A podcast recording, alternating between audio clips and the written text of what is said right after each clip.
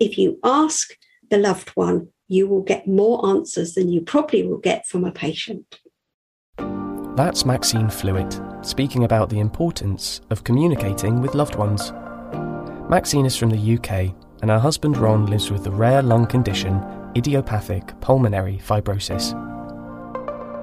Welcome to Journeys Through Pulmonary Fibrosis, a podcast by Boehringer Ingelheim. I'm Louis, and I'll be joining some extraordinary people affected by this rare condition as they take us along the unique path to diagnosis and beyond. Pulmonary fibrosis is a rare lung condition leading to a decline in lung function. When discussing a disease, we almost always only focus on the person affected, ignoring the people around them. But loved ones and care partners are hugely important, and it starts with understanding the diagnosis, as Maxine emphasises.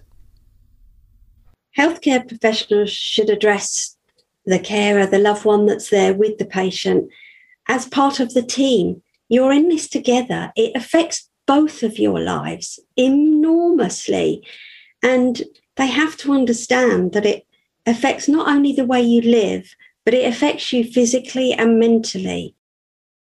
They'll tell the patient, the patient's probably already switched off, and therefore you have to make sure whatever they've said happens. Maxine makes an important point. Receiving a diagnosis of a serious, less known, and rare disease can be overwhelming. Therefore, a second set of ears can help when speaking to the doctor. They need to recognise that and include you and make you feel part of it. And occasionally just say, Is there anything you've got to ask? Is there any questions you've got? How are you feeling today? How do you feel he is? How do you feel your loved one's coping? What do you think are the next steps and the major issues? Because we're the ones who are living it. So we see it. And if the patient doesn't say it, they need to ask us because some loved ones will not answer unless they're asked. And that's what a healthcare professional needs to remember. Rheumatologist Anna Maria Hoffmann Vold is very much aware of the crucial role of carers and loved ones. So for me, um, the role of carers and beloved ones uh, is very important um, throughout the journey of the patients, but also for physicians. It's very often very difficult to remember all the information they receive from us physicians. And if we have a beloved one or carer in the room, we know that they also get this piece of information and can exchange it again back home with a patient.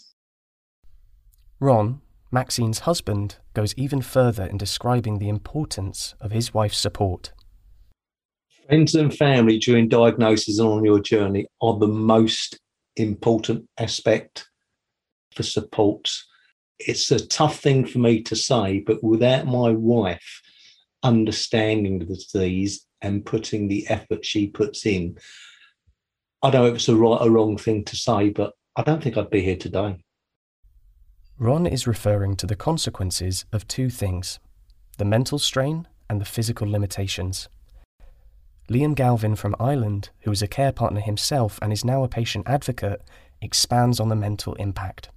I think with most chronic diseases, like just generally, whether it's cancer or pulmonary fibrosis or some other form of physical limiting disease, the patient with it feels that they might be a burden. Um, I feel that's a, a big issue in, in IPF and pulmonary fibrosis. IPF specifically, it affects more males, and that tends to be a, a, a problem uh, for the male psyche. They they don't like looking for help. They don't like the idea that they're um, unable to do things that they had previously been able to do uh, quite normally, like say if you had to bring in heavy fuel for the fire, that would normally be their job. But now roles are reversed, and that, that can be a big strain on um, mental health for people. Pulmonologist Leticia Kawano Dorado underlines that this process is challenging for the loved ones too. Caregivers may also help with practical aspects of the disease management, especially in more advanced phases of the disease when the patient's physical limitations are greater. The role of carers and loved ones in the journey of people living with pulmonary fibrosis is super important, but it should also be acknowledged that it's super challenging for them. Caregivers may attenuate the emotional distress and the sense of disconnection and lack of belonging that may come with the disease. However, I feel that both patients and caregivers need to be seen and cared for. They're both impacted and sometimes overwhelmed by the disease if no support network is offered. Not overwhelming others is a problem that Melissa from Canada can relate to very well. I know exactly how I'm feeling. It can be harder on family members and friends because they feel so so powerless. I didn't lose any friends or anything like that, but I did sort of make a conscious effort throughout the whole process, throughout these last 10 years to minimize my symptoms and and kind of pretend that everything is not pretend that everything's fine, but um, make it so that people don't always know. I, I hid my symptoms a lot. So I've had people say to me, you know, I forget that you have a lung disease because I don't look like there's anything wrong with me. And so I would sort of orchestrate scenarios where I'm sitting down and and you know if I need to uh, walk up the stairs. I'll say oh you go first and then i take extra time to walk up the stairs and and they don't see that. So it's easy for other people because they're not living it every day. But when living with pulmonary fibrosis there is one thing that can't be hidden. So it wasn't really until i started wearing oxygen all the time that that's there's that visual reminder that there's that there's something wrong and and people really want to help. I have realized through the years that in a way, it's almost a gift when you let people help you and give them something to do because they do feel powerless and they want to do things to help you. It's also, you know, accepting that help does help me as well. In addition to people not noticing the disease, one of the biggest frustrations of living with pulmonary fibrosis can be when people don't believe something is wrong, as Ron explains. The biggest challenge I've got is because I look so well, people don't believe how seriously ill I am. Now, bearing in mind, I'm just gone active on the transplant list, and even some of my neighbours still say he can't be that ill because he looks so well. Likewise with family and friends, they don't they don't see. It's hard to explain because I look so well. I take my cannula off and I look as healthy as the next person sitting next to me, but you cannot see what's going inside in, inside the lungs. This may even extend to immediate family. It's awkward because my daughters look at me, and if I take my cannula off, I'm their dad and I'm the strong father that they've had. They can't they can't see any illnesses, but they don't live with me 24-7, so they can't fully understand the seriousness and the impact this disease has. This scenario is also familiar to Liam, and he further elaborates on the social impacts. They may be doing more exercise than they ever have done. They they might have lost weight. Uh, they they might be doing hormone re- rehabilitation that will benefit their disease. But on the outside, they sometimes look healthier than they ever have. So people don't understand the disease. They don't understand why so and so isn't coming to the church, isn't going dancing, isn't coming to the pub or restaurant. They don't understand that someone who's looking so well isn't as involved in society as they used to be. And they, they can't see that sort of limitation. Pulmonary fibrosis may also lead to loneliness people become isolated with pulmonary fibrosis, firstly because of their fatigue, tiredness, and inability to walk very far. Then also they're worried about the dangers of getting infections. any infection might trigger uh, a worsening of the disease, so they become more withdrawn. They might not go to social settings that they enjoy as much as they used to.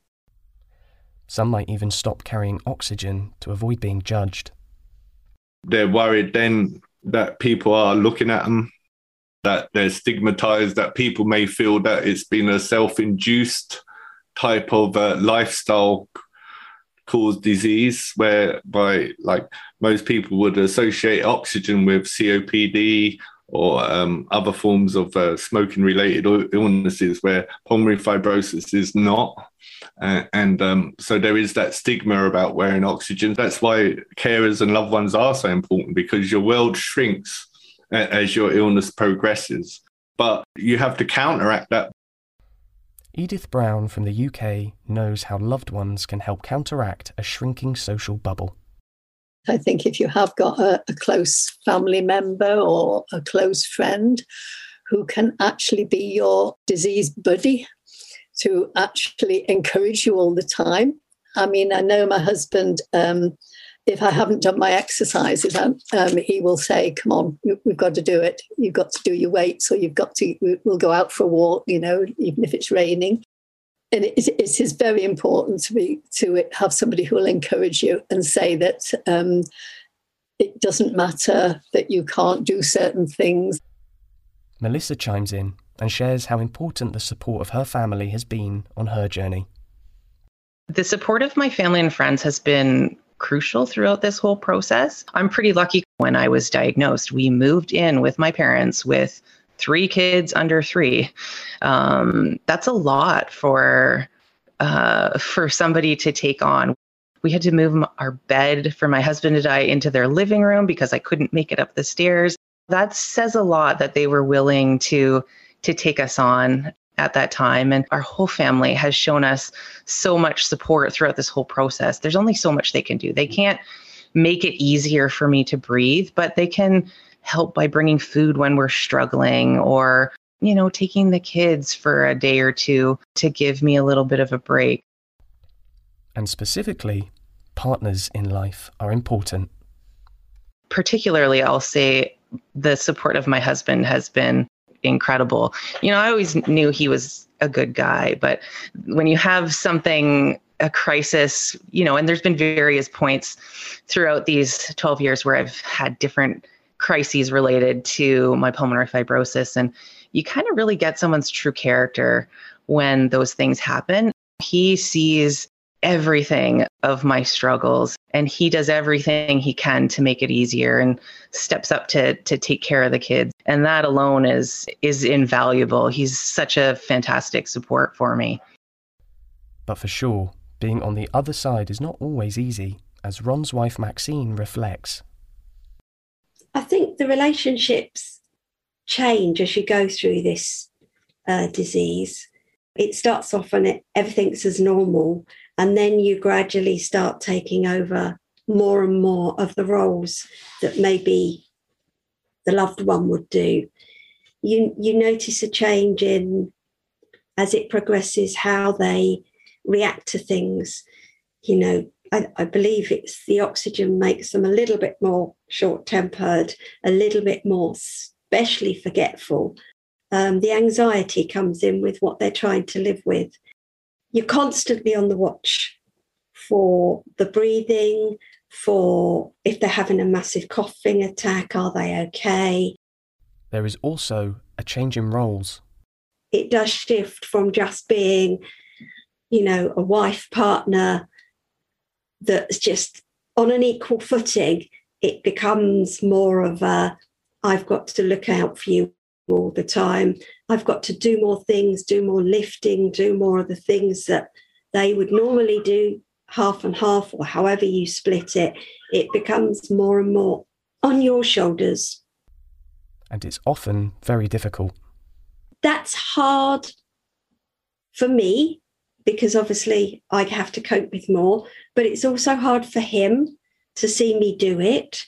So I think the biggest thing in any relationship is to talk about it because you will get angry and upset with each other. You will get frustrated, but it's important to talk about how each of you are feeling about it because it can really put a lot of pressure on a relationship and you need to talk that through. And if you can't talk about your feelings with your loved one, that's when talking to another carer can come in because they're the people who fully understand what you're dealing with and certainly don't judge you.